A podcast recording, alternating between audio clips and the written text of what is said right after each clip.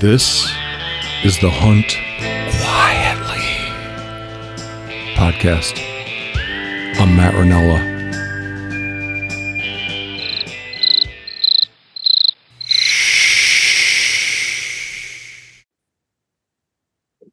Justin Broughton and David Fontenot, how are you guys doing? Doing great. Uh, another another beautiful day here in the Dakotas. Watching it snow outside. Yeah, it's snowing here too in eastern Montana, where I am. It's Could 60 hear- degrees and sunny in Denver. I would take it. I would take it. It's been a tough one here. We're we're just about double our normal normal snowfall here for the year. So it's been. A oh, rough Oh one. yeah, I keep hearing about how you guys are getting snow. I got some. I have some research plots that um, that are going to get put in in South Dakota this spring, and we're trying to figure out when we're going to do it. Yeah, right now, really no end in sight. We're we're supposed to get snow most of the week here. I'm in eastern South Dakota in Sioux Falls, so we're supposed to get snow most of the week, and really no warming trends in sight for the next two weeks. So I'm kind of glad to hear that from my the standpoint of this research because I'm I'm going on a long vacation and I'm afraid that it's going to be go time while I'm on vacation. And um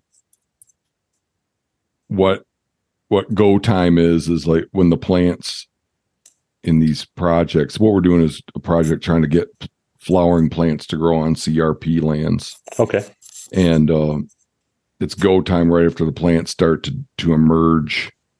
So I'm hoping for a late spring right now. Yeah, I would say you're probably in the clear right now, unless something crazy happens end of April. I would guess with soil temps getting up to where things would start to grow okay. at this point.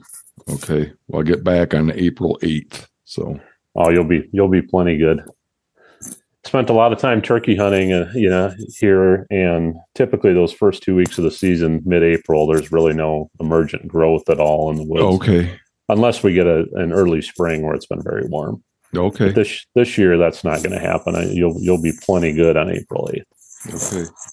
So we're going to talk about some legislative issues facing South Dakota hunters. That's the topic. But before we jump into this, I wanted to ask you, Justin, do you does your state fish and game management agency have any kind of program that facilitates access on private land?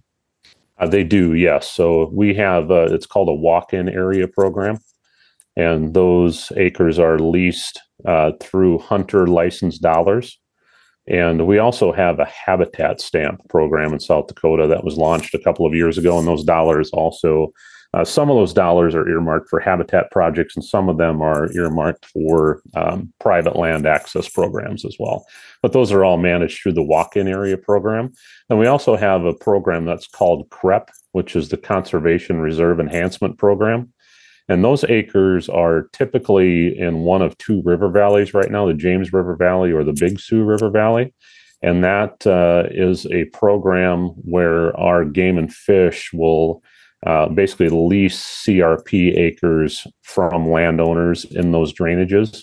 Uh, and that's going to be primarily pheasant habitat uh, for the most part. But there's also deer hunting and things on it as well. As you as you all know with CRP, there's it benefits uh, a lot of different critters. So uh, that's a good program too. So we've got that in addition to the walk-in program. I'm trying to get people to come on from the from fish and game management agencies from various states to talk about those programs. So yeah, an invitation to you if you ever wanted to reach out to one or more of those folks and come on and talk about the program. I'd be really keen on doing that. Yeah, I, I think that our fish and game guys are pretty good about jumping on and talking about that stuff, especially if it's going to raise awareness of it or anything like that. I think that they'd certainly probably be willing. I can. Uh, I'm actually going to be uh, in state capitol next week, meeting with some of our commissioners, uh, and there'll be some of the department staff at that meeting as well. I'd be happy to extend the invitation. great and then uh, it'd be wonderful if you would want to come on and interview them with me i want to ask the question of I've got five different states lined up, and I want to ask the question: What can the sportsmen do to support these programs? Yeah, I don't know. absolutely. I don't know if you've heard of what what I've been involved with here in Montana with our block management program.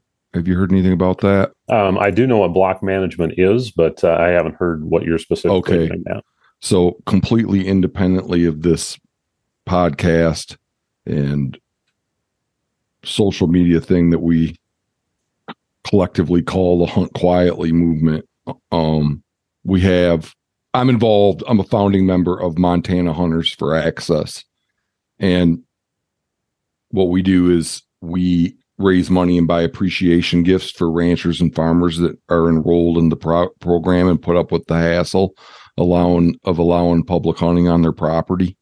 And then we also we also organize work projects um, in the summer where we go out and help with whatever the rancher or farmer wants. And i'm bringing this up for a strategic reason right now we just got done. We give the we give these gifts out at block management appreciation dinners. And every region and there's seven hunting regions in montana. And we're we're right now that we're only operating in region 7 and although we already got a few people talking about bringing it to their regions and starting chapters there but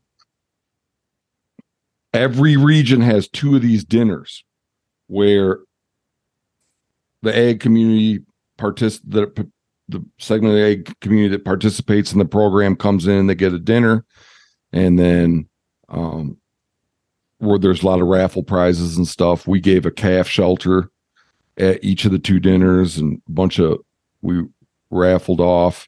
Um, not raffle. That's when you get money for it. No, gave away through Mhm. a drawing. Yes. Um, calf shelter and a bunch of gift certificates to home and ranch and home supply stores and things like that. But we also elicited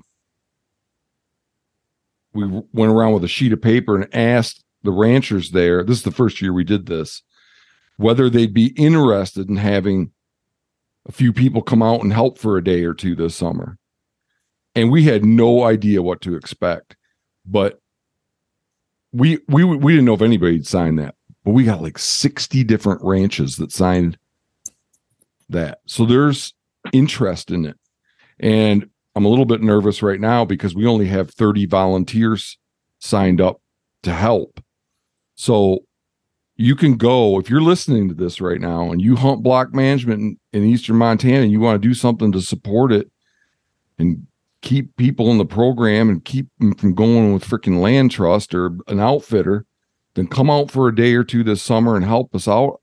You know, it'll be anything from a few people want help with lawn work um, painting, unclogging pivot nozzles. Who knows what we'll be? We might be organizing somebody's underwear drawer. I have no idea what we're getting into. Um, but go to Montana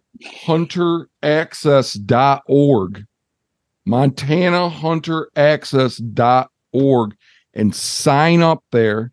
And then we'll reach out to you. And there'll be a lot of latitude about when you could come out because we're gonna have several little projects, little teams going out, and just something to give back and keep keep hunting opportunity open to the public, non-pay, high quality hunting opportunity open to the public. So that's my pitch there.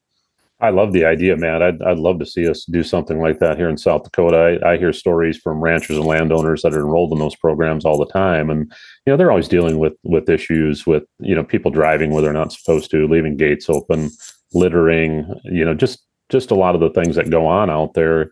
And you know, it, it, from time to time, it'll cause them to take their property out of those programs. I think it's the very least we can do to show them some appreciation, exactly like you're doing, and to also you know just share a little bit uh, uh, of the appreciation that we have for them enrolling their lands in those programs.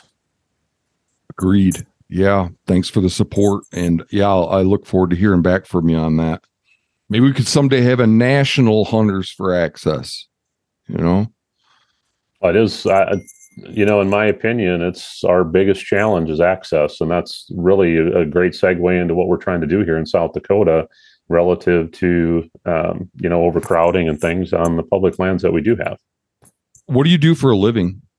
Uh, I actually work at a bank here in Sioux Falls. I've I've uh, been in the uh, financial services industry for about thirty years. Um, so I, I, do that. Um, you know, I've been an avid hunter and fisherman my entire life. Uh, you know, primarily bow hunting. I've uh, this last year was my 35th uh, season of bow hunting in South Dakota. I've done it since I was 12 years old. So it's kind of a it's been a passion of mine, and and it's something that I'm extremely passionate about. And what's your position with South Dakota Bow Hunters? Uh, I'm the president of the organization. I've held that role for just a little over a year. And how many members are there? Uh, we've got uh, about 300 total members of South Dakota Bow Hunters right now within the state. Uh, uh, you know, we we continue to grow that. Um, you know, we we'd like to have more, obviously, but it's uh, it's been a challenge as a lot of state organizations have seen over the past 10 years or so.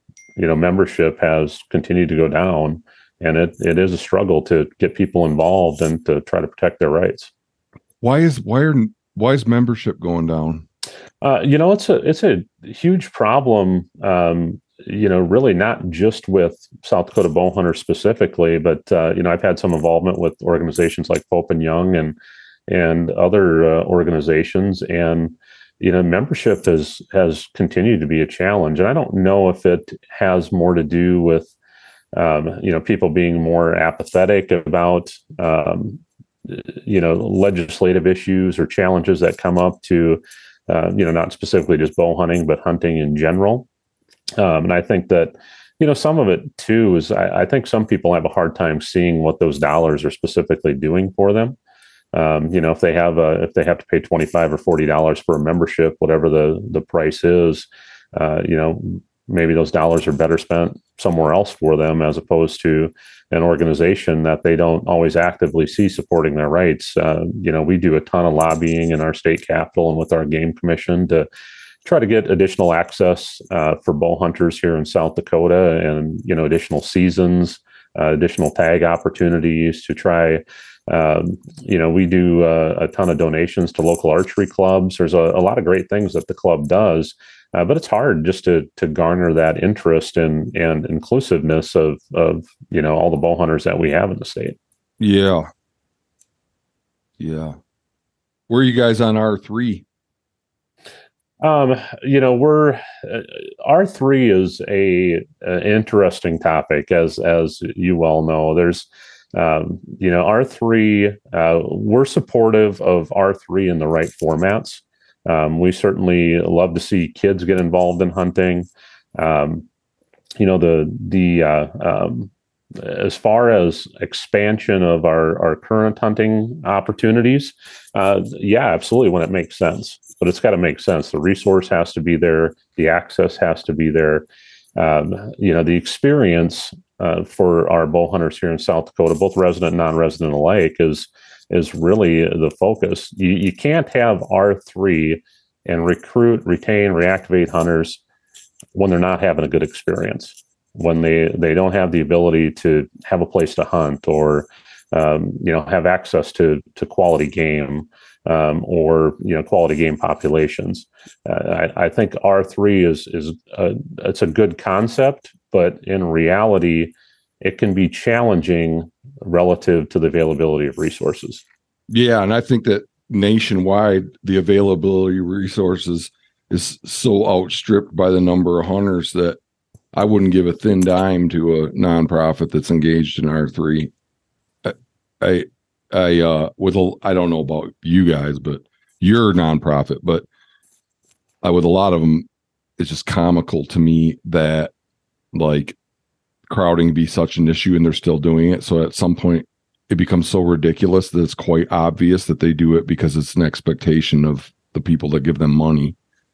You know, the gear, the gear manufacturers and stuff like that. You know, like right now here in my in Montana, I just had a guy on from Montana BHA, Kevin Farron, and we were talking about legislative issues here. And he's a friend of mine. We we butt heads a lot on things, but like they're they are sponsoring a bill right now that would cap the number of non-resident turkey hunters and the number of non-resident bear hunters. And they're supporting a bill that would restrict the number of field days non-resident hunters could pursue upland game birds. And I'm like, how can you be doing that and still promoting hunting? You know, we could get into a discussion about what R3 entails. And I mean, if a kid wants to learn how to shoot his bow and go deer hunting and his parents aren't into it, there should be something for that, a mechanism by which that kid can get the instruction he needs. Obviously, you'd have to be a real prick to not be be supportive of that. But that's I mean, most of these nonprofits go way further than that. They try to drum up interest in hunting, bring people This- into hunting. The states are doing the kid based stuff, like all the kid like youth hunting days and youth hunting workshops and whatnot. That's almost all state based as far as I've seen. Yeah, yeah, but uh, yeah, we don't need to to dwell on on, on that anymore. Um, so these three hundred bow hunters, do you? Yeah, do you guys have a? I bet you don't, but I'm just going to ask anyway, and then we're going to get to, you know, the legislation that you want to talk about. But just one more kind of tough question first. Do you guys have a stance on people gripping and grinning online? Um, you know, we don't have a particular stance on it. We want it done properly. Uh, you know, tasteful trophy photos will support, obviously. Um, you know, distasteful ones, um, you know, a lot of blood and gore, uh, obviously is concerning for us. But um, you know, if you're if you're celebrating a um, you know a trophy animal or you know a first harvest, something like that, absolutely support it, um, but done tastefully. Mhm. Um, What if you it's know- being done to promote products versus Um, just one of your members? you know, again, uh, you know, our association specifically doesn't have a stance on it in in our bylaws that we've put out there.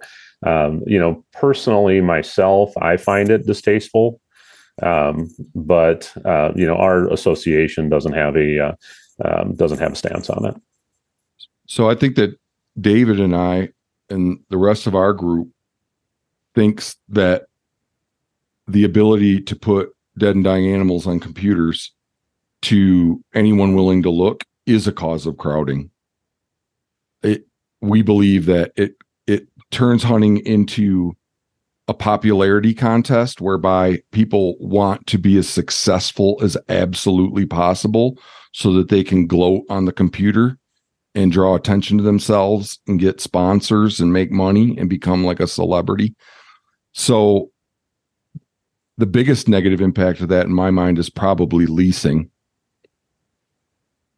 People want to be as as successful as possible and the the limiting fa- factor in that is access to quality hunting habitat. So I think that I, I it's a it's a it's hard to draw a straight line, but to me, it's like it's absolutely the case. I'm absolutely convinced that putting dead and dying animals online it incentivizes hunting for shitty reasons. So you got people out there that wouldn't be out there otherwise, and it incentivizes the privatization of wildlife. So I mean, I'm not trying to get you to right now change your stance on that, but I it's hard to talk to somebody that's concerned about crowding without bringing up what I and I think David think is a major source of crowding that would be really easy to do away with. Just to stop putting dead shit on the computer. There's Yeah, no I- value in it. There's no I value in it. I do agree with you a hundred percent on that line of thought, Matt. You know, especially with, um, you know, if you do just, I'll just use South Dakota specifically as uh, as an example. Uh, you know, you can go on YouTube and and just do a, a search for um, Black Hills turkey hunting, for instance. I'll use that as an example because that we're coming up on turkey season now. We have unlimited uh, turkey tags in the Black Hills. And our turkey population in the Black Hills has been struggling for uh, mightily for years uh, it just continues to go down. Harvest rates continue to go down. Success continues to be a challenge. Uh, but yet, I could go on YouTube right now and find hundreds of videos of people promoting their turkey hunt in the Black Hills, and and production value of those videos ranges from pretty good to absolutely terrible. But uh, you know, there's literally hundreds of them out there, and people watch them, and um, you know, everybody wants to pursue the grand slam of turkey hunting, and that's one of the few places that you can shoot a Merriam's turkey on public land um, and the pressure just gets to be higher and higher each year. And um, you know, our, our turkey population, just like turkey populations all over North America, continues to struggle. Yeah. Every guy I hunt with in Colorado has a trip planned to the Black Hills for turkey season this year. and I've never even stepped foot in South Dakota, but I've heard of the Black Hills for the last three or four years now, just through podcasts and like Instagram and, and the whole nine.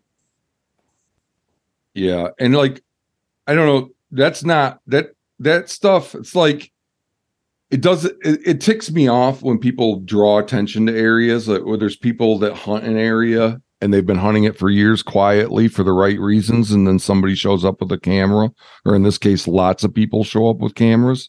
I think that's rude but i think the more insidious effect is the is, the, is the, are the ones i talked about like the it it has a global effect.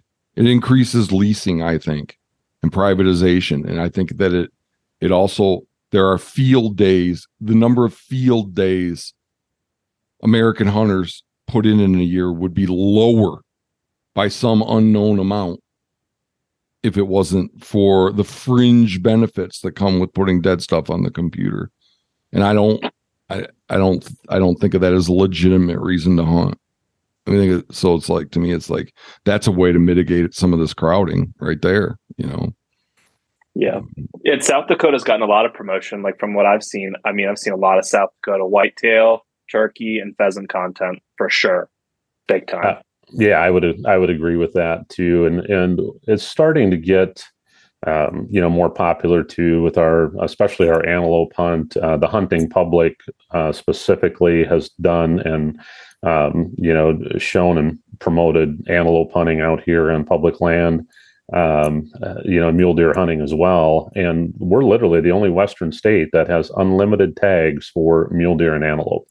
And we have a fraction of the population of those two animals that, you know, Wyoming or Montana has, which are two neighboring states. Mm.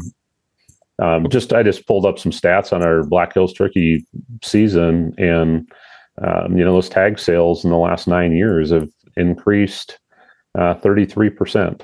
Mm. Harvest has not increased, but the tag numbers have. And the satisfaction score that our Game Fish and Parks uh, puts out there on our surveys has decreased just about every single year, um, you know, in the last five years. Oh, wow. Wow. So tags have gone up 33%, but harvest is flat. That's crazy. Yep. So 2013, we issued 4,500 licenses. Uh, 2021, we issued 6,300. Uh, and harvest um, was uh, 1,500 and change, and then 1,700. So just a, a couple of ticks up, but pretty much uh, pretty much flat. That's wild. I, I, bet with a lot of game populations and hunting situations in this country above some threshold, the number of hunters and the harvest become inversely related. You know, especially on public land. Yeah. Well, even on private, if you like, but if you pushed the number of people high enough, right? You know. Mm-hmm. Uh, so yeah, enough of our stump speech. Uh, Justin, sorry for having to subject you to that, but yeah, no worries. I just got to get it out of my system once or twice a week. I got to get it out of my system. Well, man, I, I think it. I think it directly, you know, some of the things you're talking about though directly apply to the issues that we're we're um, you know chasing down here in South Dakota. We, you know, with the you know the continued promotion of our uh, you know availability of licenses for our western game species is really what's driving this change that we're trying to come about. Yeah. So what do you guys what what are you what are you supportive of? What are you trying to get done? What are you terrified of in the legislature? Well, it's uh, you know it's really not a, a, legislative issue. It's our game commission that sets the seasons and tag numbers, and okay, and that's what we're what we're dealing with. Okay. So it's uh, uh, the, our legislature gives them the authority to do that. So it's really a, a commission uh, based problem. So uh, for the last six years, we have brought uh, petitions forward um, in front of the Game Fish and Parks Commission here in South Dakota to try to place a cap and draw specifically on antelope and archery deer tags in South Dakota. Um, you know, archery antelope tags uh, is a huge concern for us. Um, you know, we in the last five years that number's doubled uh, the number of non-resident antelope hunters we've had. Oh, and, and it's not actually, capped at all. It's not capped at all. We're the only only Western state that has uncapped archery antelope tags for for non-residents. So uh, it continues to go up and up. And as those, we know Wyoming's had some struggles with their herd the last couple of years, and those tag numbers have decreased. Um, you know, as those things have happened and people have had less opportunity to hunt states like Wyoming and Montana specifically, which are border states to South Dakota, uh, and also, um, you know, the antelope season was totally canceled for non-residents up in North Dakota and altogether for a few years. That's really just pushed all of those archers into South Dakota. And you know, not only do we have unlimited archery antelope tags, but they're extremely affordable. Uh, our archery antelope tag costs two hundred eighty-six dollars for an uh, either sex tag. For an either sex tag. Now they did change it this year due to population struggles to an any buck tag um, but it had been either sex up up until um, this past season. So one of the one of the things that we did this past year, um, you know, can we, we get, can I stop you for just a second? Yeah, absolutely. Okay, so what's the typical experience of of a hunter during antelope archery antelope season on public land in South Dakota? Like, how many people are you seeing? How many how freaked out are the antelope? Um, uh, the, antelope, the, the, antelope are pretty skittish. They they tend to get pushed primarily on the private lands. Um, you know that uh, we have a uh, our land ownership types here in South Dakota are very checkerboarded uh, by nature. We don't have large tracts of public land. Um, you know, big chunks of BLM and things like that, like we have in in Wyoming and Montana. Um, so they tend to get pushed onto private lands. Now we do still have access to some antelope on public lands. Um, you know, I've archery antelope hunted for many years, and you know, I'm I've had pretty good success at it, especially decoying antelope and things during the rut. Um, but the last few years, uh, you pop a decoy up in front of some of those antelope, and they've about turned themselves inside out uh, running away because every uh, you know Tom, Dick, and Harry is running around out there popping up decoys at them all day long, and you know the pressure has certainly had an impact on antelope behavior, and it has had a significantly negative a- uh, impact on our herd health. In addition to grazing practices, and we've had some bad winters and things too that have had, that certainly play a role in it. You think the uh, hunting pressure has hurt the fitness of the herd? Um, not specifically. I think that I don't. I think it plays a role in it, certainly, Matt. But I don't think that that is the sole contributing factor. I think that the habitat, drought, uh, all of those things play a much more significant role in it. I do think that um, you know the hunting pressure, especially on our public lands, has changed the the animal behavior somewhat. Mm. Uh, you know, and when you ask, ask me about the experience, um, you know, it's it's very crowded on public lands, especially, um, you know, in the northwest corner of the state, specifically uh, Butte and Harding counties. Um, that's typically where the pressure is the highest. Um, I actually took uh, um, my last trip out antelope hunting last year. I actually took a, a notebook with me um, just because of the position that I'm in, and we're bringing these petitions forward and I was just checking at all the access points and things, the uh, the number of vehicles that I saw, number of hunters that we saw, and I, I would say um, probably about 10 to 1 non-resident to resident hunters that we saw out there during our antelope trip. And that's fairly typical of what i've heard from many of my counterpart uh, resident antelope hunters that they go out and they see uh, a lot of non-resident hunters and it's very crowded and i actually know probably three or four resident antelope hunters that just don't do it anymore because of the pressure yeah i, I would imagine that commodification and privatization of antelope is occurring simultaneously with this because those things tend to go hand in hand. It, it is. We do have uh, quite a few uh, antelope outfitters that have popped up in, in that neck of the woods, And, they're of course, leasing leasing yeah. ranches. yeah, they are absolutely leasing ranches up, and and uh, um, you know that's primarily where a lot of our harvest is occurring right now is in that part of the state, um, and definitely a lot of leasing and uh, a lot of outfitting going on. Okay.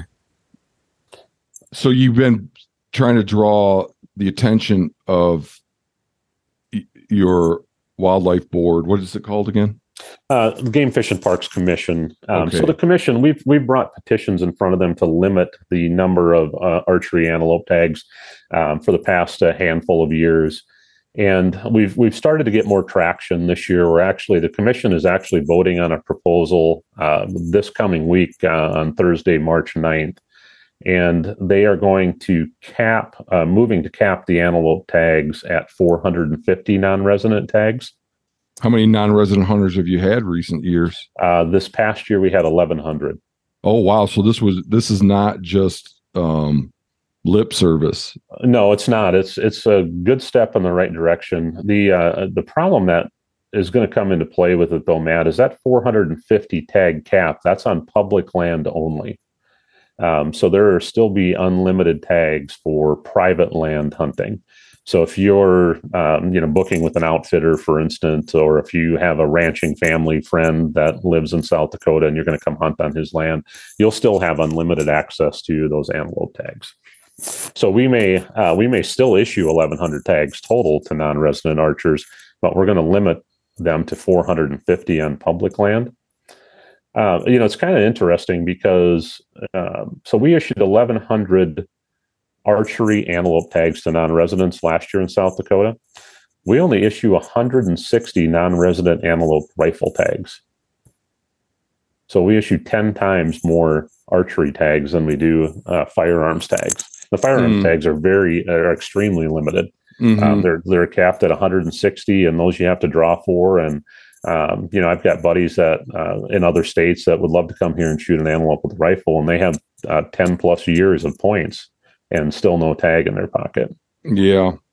So what this is going to, with going back to the archery bit, what I, I, I'm imagining that like intuitively the effect of this is going to be that people from out of state that are of means are going to have opportunity and people in-state hunters um, that don't have money to spend on an outfitter are going to be losing opportunity. Uh, out of, out of state hunters, yes, that don't have the means to book an outfitted hunt. Well, in, in state as well, right? I mean, they yeah they they have by giving all kinds of tags to people that are out of staters that are willing to pay for them. Good luck getting onto any private anymore. Yeah, it's been it's been that and it's been that way for quite a while. It's it's Okay. tough. Um, you know, li- at least trying to limit the. Uh, so we've got a, a statutory limit on the percentage of tags that we can issue to firearms hunters, uh, non-resident firearm hunters. So it's capped at eight percent of the total available licenses. There is no cap uh, similarly situated for archery tags in the state. So archery tags are totally unlimited for non-residents, but rifle uh, permits are capped at 8% of the total for non-residents. And ideally, that's what we've pushed for um, over the past few years is just to have a similar cap in place for archery tags for non-residents, uh, just to, uh, you know, reduce that pressure and improve the experience for everybody. Um, it's not, uh, it's not that we're not anti non-resident. I, mean, I hunt as a non-resident every year somewhere and, uh, you know, but I'm having to wait many years sometimes to draw that license and have that opportunity um, you know, uh, while I'll just use Wyoming elk, for instance, uh, my buddies that live over in Wyoming, they're getting a general elk tag every year. Uh, you know, if they don't draw their preferred area, um, you know, I'm waiting right now three plus years, um, you know, in the regular draw to to get a general tag in Wyoming to hunt elk. Yeah. Uh, you know, it'd be it'd be very similar um, to anybody that wanted could hunt elk in Wyoming if that was unlimited. And that's what we're dealing with our archery deer and antelope tags here in South Dakota. so, uh, do you guys think you're going to get this passed? Um, I'm pretty. I feel pretty good that we're going to get something done this year. Um, you know, I, I have felt good about it in the past, though, and all of a sudden things do a 180 in the 11th hour. Uh, so, I mean, there's a there's a lot of political pressure, obviously, for from a tourism aspect uh, to bring people into South Dakota. Um, you know, our our governor pushes very hard for that um, and she's interested in, in having uh, as many visitors as possible come to the state. So uh, there's that aspect of it. Um, you know, there's always the revenue aspect of it. Um, obviously, non-resident licenses bring significant amount of revenue to the department. Uh, now, I will say that the pheasant is king in South Dakota. You know, we have uh, that. That's where the majority of the revenue comes from in South Dakota is non-resident pheasant hunting. Um, but there, you know, the the amount of money that comes in on these non-resident big game tags is not insignificant either. And that's another thing that we've looked at too is is trying to, you know, increase the cost of some of the non-resident tags a bit too to line up better with, um, you know, not not specifically Wyoming, but just some of the other states that are around us. Wyoming, Montana are significantly more expensive than South Dakota, and that helps, um, you know, organically reduce the pressure a bit as well, uh, right, wrong, or otherwise. Right. Right. So um this bill could, or it's not a bill, it's That's a proposal. Proposal. This proposal could still change. It could it, it right, it could change um and it or it could stay the same and pass or it could or it could um stay the same and fail. Yeah, absolutely. So it- it's it could really go it could go one of three ways. It could uh, ultimately fail. They could take the changes that we've asked for out of the proposal and leave the tags uncapped. Uh, they could, uh, you know, approve the proposal in its current form, which would cap uh, the antelope tags at 450, and it would cap the non-resident archery deer tags at 2200 um, and, or um, it could go a third way. They could make it more restrictive, which is what we've asked for. Uh, um, specifically, we've asked them to move the antelope cap to 200 uh, as Mm. opposed to 450. That brings it more in line with that non-resident rifle tag number of 160. Have you asked them to do anything about this unlimited on private or is that just not something you want to You know, we have not really challenged that. Uh, we've got a um, pretty vocal land landowner and outfitter alliance here in South Dakota. Um, they've got uh, a strong lobby uh, in the state capitol. Um, we would prefer to at least see some form of cap go in. Um, you know, initially, um, you know, I view this as step one. We're we're kind of in the process of reviewing our deer management plan and things here in South Dakota over the next year. I think there's opportunities to address that down the road. Gotcha. Anything You know, with tur- we- any, anything with turkeys? Uh, nothing with turkeys right now, but I, I do think that that's the next hill that we need to climb.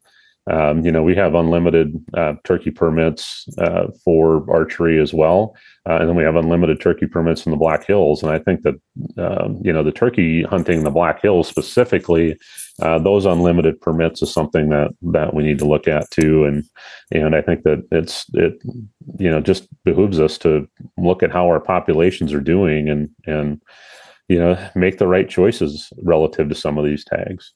Yeah. Uh, you know, antelope specifically, we actually this last fall, so we have mentored antelope hunting, which is uh, you can take a youth out uh, and they can harvest a um, a doe antelope. Uh, we took that opportunity away from our kids last year on public lands in South Dakota, oh, but wow. yeah. Wow. but we issued 1,100 non-resident archery permits. Yeah. That's, That's- so ass backwards. Uh, it absolutely is. And we Sorry to be so so blunt there, but that's just so, especially with like R three and this whole movement now to like we need to portray hunting in the right light. We need to secure the future. We need to teach our kids. Like that's so Yeah, so we took a, took away the Yeah. opportunity for you to take your son or daughter out to shoot a public land doe antelope, but uh, uh, you know non-residents came in and bought 1,100 licenses and went out and and antelope hunted. Um, so it was you know that that was a little disheartening to us last year when we saw that change go in. You know, our, our deer, uh, you know, the, the cap on the deer too is is an important one to us. And really, it's, Are we talking about whitetails or mule deer? Um, so that's the probably the root of the problem, Matt, is we don't specify species on our tag. It's an any deer tag. And we've tried that approach with the Game Fish and Parks Commission here in the past to try to separate those license types or have a mule deer authorization type situation like Kansas has, for instance. Um, and we've asked for that. Uh, and we've asked for uh, access permits or similar to try to limit the mule deer harvest. But that's the thing. We have non residents that come to South Dakota and they um, you know, disproportionately target mule deer. Um, so, uh, as, as, an example, just statistically, uh, non-resident archery hunters last year killed 525 mule deer bucks. Uh, resident bow hunters killed 560. Oh wow! So you have you have out of the total archery harvest for non-residents, about 30% of that harvest consists of mule deer.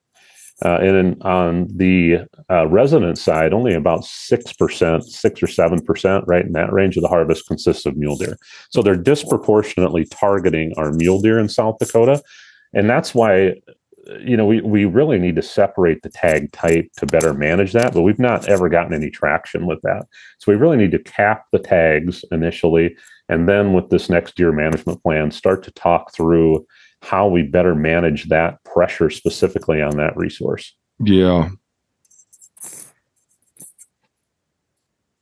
Um it's it's kind of surprising to me that getting these things I don't know about there, but I mean, in South Dakota, there's a lot of hunters in South Dakota, and like there's a lot of hunters in Montana. It's it's it it's always surprising me how hard it is to get anything done along these lines because it seems like we would have a pretty we'd be pretty politically powerful but i agree but uh, you know it's the uh, you know from apathy for lack of a better term mm-hmm. of the average sportsman is is very sad you know i i can go down here to the you know to the coffee shop uh, on a saturday morning and sit around and have coffee and talk to the talk to the guys in there or you know at the bar on a saturday night or whatever and everybody will complain about all these issues but when these issues come up in front of the commission and we all have a public forum, an opportunity to testify in front of that commission, it's always the same half a dozen, eight, ten guys that are showing up to testify on these things.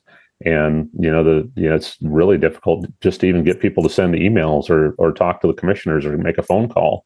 Uh, and really, it, it boils down to it, it's a, an apathetic approach to our game management and having our voices heard. Yeah, yeah.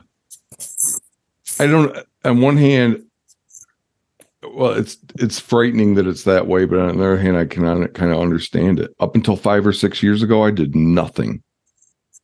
It, nothing at all to to to protect my hunting. I just bought a bought a license and hunted. That was it, you know. So I don't know how you get people to wake up and fight for the future for themselves and others and their kids, you know. And but yeah, we call them shoulder shruggers. You know, like, oh, what are you going to do? What are you going to do? Yeah, nothing is not the answer to that question. And that, yeah, yeah. The, that unfortunately is the approach that um, you know just a lot of hunters are taking now, and uh, you know it's unfortunate. It, it, and I think you hit it on the head uh, earlier too. You know, we have all of these influencers out here that that, like it or not, have a voice and very few of them are you know pushing these issues forward or drawing attention to it and you know using that voice that they have for you know to affect positive change other than you know self promotion or you know selling whatever it is they're trying to sell.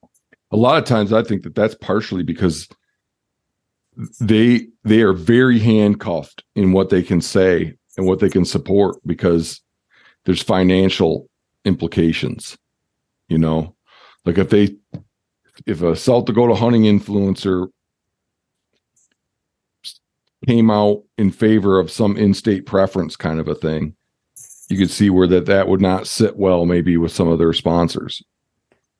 Right. Yeah, agreed. And if, you know, if their followers or whatever their their reach is, you know, if half of those people are people that are would hunt here as a non-resident, that alienates half of half of their, you know, market base it, it's weird to me. It's it's uh, that's another big problem is that those are the people that ha- the people that have a voice in hunting are people that can't are, are highly constrained in what they can say you know?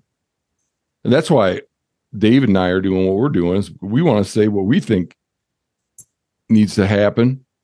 And i think we have a more honest voice because there's nothing there's there's there's no ulterior motive for us. You know we don't have to balance our paycheck against what we think is right. We can just say what we think is right you know? Um yeah. So i don't know. I don't i don't see i don't see the hunting celebrities bailing us out of anything.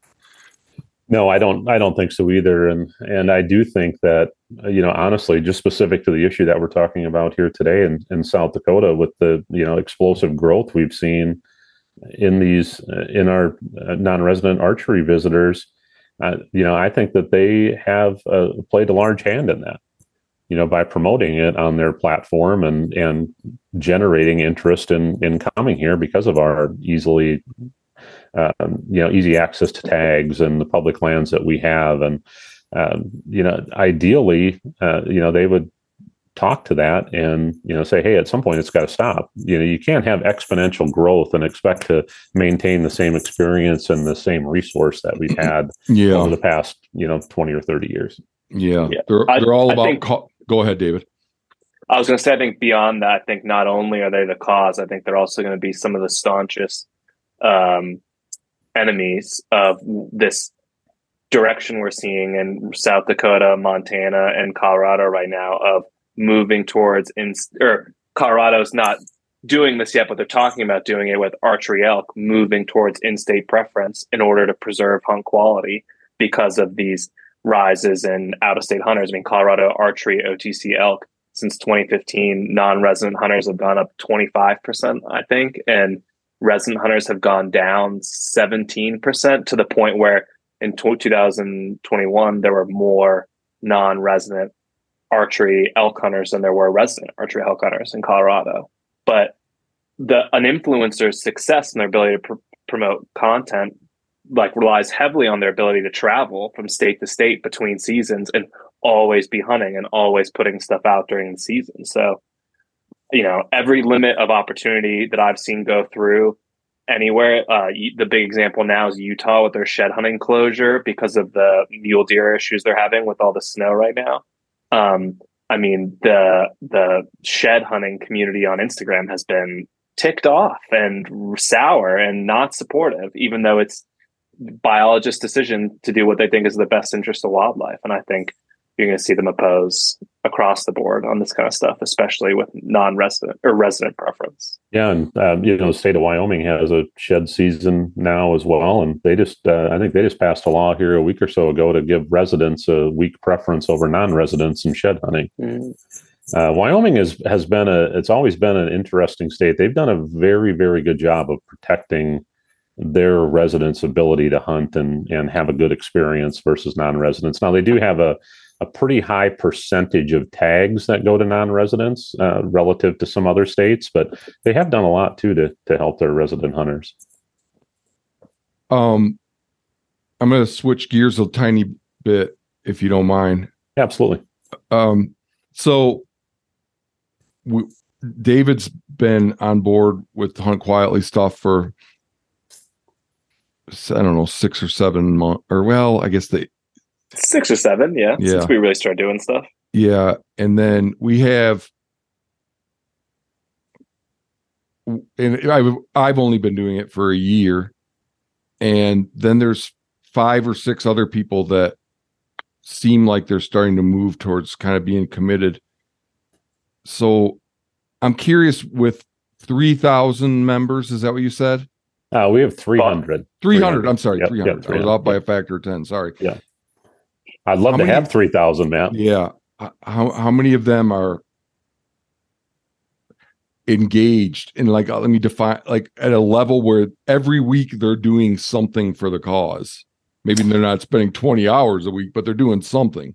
Uh, you know, I would say of our membership, we've got a pretty good group of people that are fairly engaged one way or another. We have lots of uh, lots of archery shop owners that are um, you know doing things uh, and talking to um, you know state officials and, and department officials. We've got uh, you know our uh, our board uh, of nine people is is super engaged all the time. Um, I would say as a percentage of our membership, it's probably um, a pretty good uh, representative number as opposed to some other organizations, but uh, you know it's never enough. Right, right. Yeah, I just, I the the reason I'm asking is if you haven't gathered, is just I'm just wondering what the future brings for us. Will will a year from now we will we have more talent? You know, even because uh um that would be very exciting. You get a little more talent and it goes a long way. Little pet talent and a little passion goes a long way. It does, and I I will say that just this specific issue, and uh, you know, we brought a couple of uh, new members on our board. Um, you know, Rob Mahaffey, for instance, Rob hooked us up with this um, with this podcast today. Uh, you know, Rob's been been great in, in growing our footprint out there and our exposure.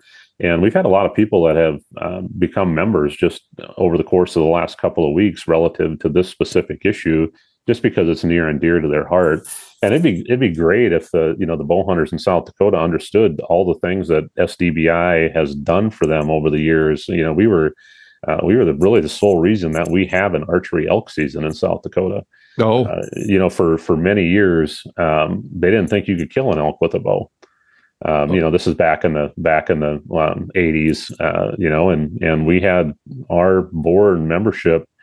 Um, you know, came in and and you know prove prove to them that you could and you know really push for that elk season. And we're the reason we have an elk season here. And you know the south dakota bow hunters really has been the voice for bow hunters here in this state for many years. We're you know the reason that we have some of the season structures that we have um, the tag structures that we have are pretty liberal for resident bow hunters. And non-resident bow hunters have benefited from that as a byproduct um, you know we've gotten a lot of heat in the last couple of weeks too uh, for you know being anti non-resident and nothing could be further from the truth. We're not anti non-resident we're uh, all for the resource and the experience. And we want people to be able to come to south dakota and have a healthy game population to hunt and have a good experience relative to land access and not being overcrowded. And we can't allow our uh, non-resident license sales to continue to grow exponentially. It's doubled in the last five years for deer. It's gone from uh, you know 3,500 to over 6,000. Yeah. And if, if that growth continues, it'll be 9,000 in another few years. And we just don't have the public land or the mule deer resource specifically to continue to support that. Yeah, I think that that's completely reasonable. Uh, who wants to go to some state to hunt, another state to hunt, and just to have it to be a complete shit show? You know you know who was you know who was uh so I, I gotta be careful because I'll get a bunch of emails about you're now you're like just trying to advocate for in-state. For, da, da, da. It's not something I take a, a strong stance on. I'm on board with everything you're trying to do. I mean, it's like a very balanced approach, and so I will sign on to what you're what you're doing. You know, but I'm I I'm not as far as like my second podcast guest was. First podcast guest was Rob Shaw from Mountain Pursuit. You know him? Know I don't of know him? him? No, I know of him, but I don't know. Yeah, him. so he's very staunchly in-state preference. You know, so people didn't like. They were afraid that that's where I was going, but I'm like you. I'm like, yeah, I, I'm not trying to lock other people out. I'm just trying to make it when they come here, they might not be able to come here as often, but when they do, that it's re- a reasonable ex- experience for them. So, yeah. I, oh, I was going to say you know who aligned with us on that is uh, Aldo Leopold.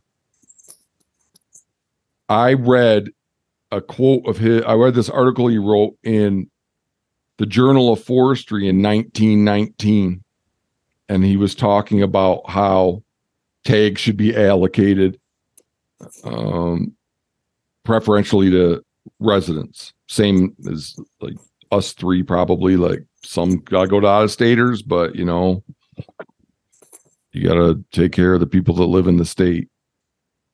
Yeah, and you know we we are the ones that uh, we live here, um, you know, year round. I, you know, the argument on the flip side of that is, um, you know, non-residents bring, um, you know, revenue into the state from traveling, you know, at the local cafe, the local motel. That stuff's not happening generally with our antelope hunters specifically. Um, I'll go out and every piece of BLM land that touches a gravel road has three or four tents set up on it. You know those those people aren't necessarily doing anything other than buying gas at the gas station. They're bringing their food with them and they're they're tent camping. They're not uh, bringing in a ton of revenue other than the the tag sale. And the same thing with our deer hunters too especially on some of our bigger blocks of public land out west. And you know a lot of the non-resident deer hunters are primarily hunting whitetails as well in the east but uh, you know big block of them as we you know the stats prove are targeting mule deer. And you know they're not bringing a ton of income into the state relative to eating at the local cafe or going and staying at the the local motel. They're out camping and they have their food with them and they're pretty self-contained. And um, you know it so I, I challenge that um, tourism aspect of it a little bit yeah i don't if i wish that that i wish that argument was just became unpopular it's not it, it won't it's very it's the argument that resonates with the business community. But this idea that, we're going to use our wildlife, access to our wildlife, to generate revenue from other states. I don't, I don't know. It's like I just think hunting is too important to have that be a deciding factor. Well, and it's part of one of the central tenets on Pope and Young. If you go to the, um, you know, the North American Conservation Wildlife, North American Wildlife Conservation Model, one of the key tenets is denying an economic value to wildlife. Yeah. And if Yeah. you're associating economic value with them from a tourism impact or anything like that, you've lost sight of the core of our conservation model in this country. Yeah, that's a really good point. Are you going to the Pope and Young banquet, Justin? I am not. I, I, you know, I have gone quite a few times in the past. This year, the dates don't align well for some other things that I've got to do. So, had to make some choices, and unfortunately, I will not be in Reno this year. I've never gone, but I'm going this year. They asked me to speak. Oh, great, great! It's a it's a wonderful, uh, um, wonderful, wonderful event. Um, I, like I said, I've been to it several times. I've been a, um, you know, I was the youth coordinator for Pope and Young for a few years. I've been uh, pretty heavily involved with them too. They're they're a great organization. Uh, it, you'll have a good time out there. I'm speaking a lot of like, speaking. lot of like-minded folks. oh, well, not with me, maybe. yeah, there's a lot of things that I don't like that they do. I mean, I think that the I can't imagine somebody worse for hunting than John Dudley, and that's their keynote. Um, so we there might be a little daylight between us there. I'm sure they do some good things, but I think they do some horrible things too. Um, and I'm not gonna pull any punches uh when I'm talking to them about that. But uh, uh my talk's on a Thursday. How many people do you think will be there? Uh, you know, most of the people that attend that convention are there for the the duration. You know, they Okay. get there early and they'll be there through the. You know, I would say six or seven hundred, maybe in that range. I'll have six or seven hundred at You my. you won't at yours specifically. That's how many convention attendees I would assume would They probably have be. concurrent sessions going on. Yeah, you know, some of the sessions I've been in, um, you know, it just depends on the interest level. You know, maybe forty to sixty. Okay. I'm gonna put money on a hundred for you, Matt. Minimum. I think the controversy in the Uh, name is is gonna boost your numbers. I, I think so too. I, I I do think so. I, Um, I'd hate. I'd, I'd just be bummed if I go all the way down there and there's ten people in the room. You know. Yeah, you you know the best thing uh, about the Pope and Young convention is the people.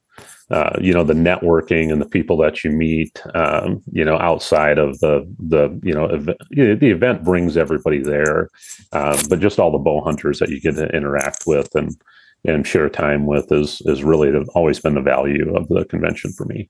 Are there going to be a lot of people coming up? t- well, maybe not me, but do they? Is it? I just don't like going to stuff like that. And then there's always some guy that has his phone and he's showing you pictures of people that he doesn't of shit people shot that he doesn't even know. You know that kind of Yeah, I wouldn't say I wouldn't say that kind of guy. That- wouldn't that's say- a kind of guy. You know. I wouldn't say there's a lot of that that goes on there, Matt, because okay.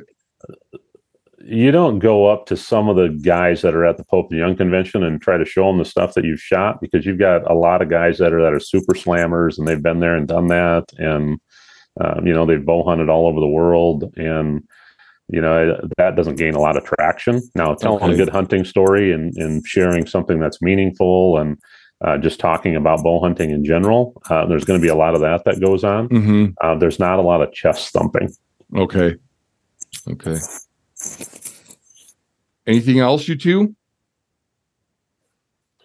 Uh, no, I just uh, I just appreciate you giving me the opportunity to share some of our, our thoughts on what we're trying to accomplish and and uh, um, taking the time to talk with me today. Yeah, you South Any- Dakotans need to get on board and help Justin's and his group.